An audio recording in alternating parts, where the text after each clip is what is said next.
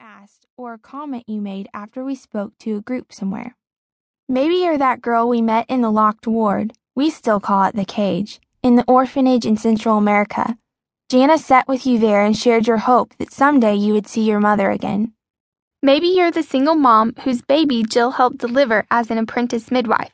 You smiled and nodded when Jill asked if it would be okay if she said a prayer for your newborn babe. You might be the mom who approached Jessa after he spoke at a women's conference somewhere. You asked for ideas about how you could be more helpful and encouraging to your teenage daughter as she struggles with relationships involving boys. Or perhaps you're the girl Jinger met while she was ministering at the juvenile detention center.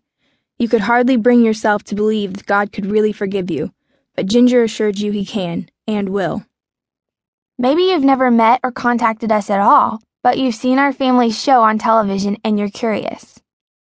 Whoever you are, whether you're the girl we met who goes to a Christian school and attends church three times a week, but is still struggling inside, or the girl with five tattoos and multiple piercings, the one whose parents sent you to the Christian girls retreat Jana works at, hoping you could be fixed there.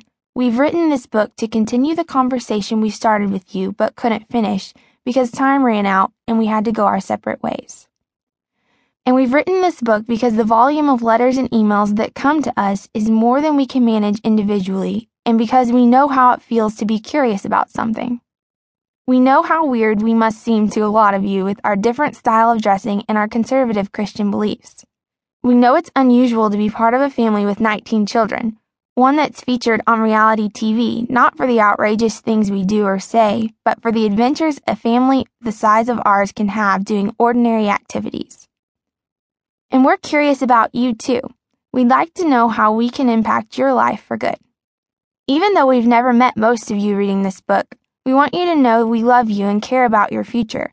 We want to share our stories with you, knowing you have a story too, and hoping something we say here might empower you to use your story, your life, to help others. Racing Against Time Several years ago, before anyone outside our circle of friends and family had ever heard of the Duggars, our parents prayed, Lord, we pray that our family can impact the world for you. Mom and Dad look at life as a race against time. When they prayed that prayer, they were humbly asking God to keep each member of our family on the right track so that we might fulfill the purpose for which He created us and that He would accomplish as much through us as possible during our time on earth. At that point, they probably would have been happy if even a single person had become a follower of Jesus because of them. They couldn't have imagined that instead we would be welcomed into millions of homes each week through television, which our family doesn't even watch. The way that happened is told in their two books, The Duggars, 20 and Counting, and A Love That Multiplies. Along with our brothers and sisters, we've grown up in the public spotlight, or as we describe it, living in a fishbowl.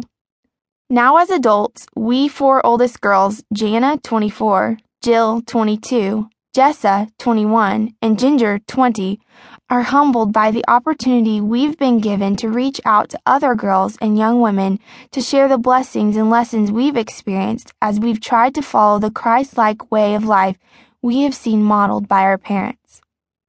Because so many people, especially girls and young women like ourselves, have expressed such curiosity about the way our family works, and because it's just not possible to answer each question individually, we've written this book to tell you about our journey to adulthood, our goals and our faith, and how it all comes together in the work we've chosen to do.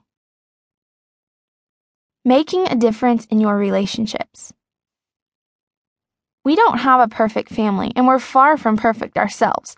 But all our lives, our parents have encouraged us Duggar kids to have a daily goal of maintaining and strengthening our closest relationships.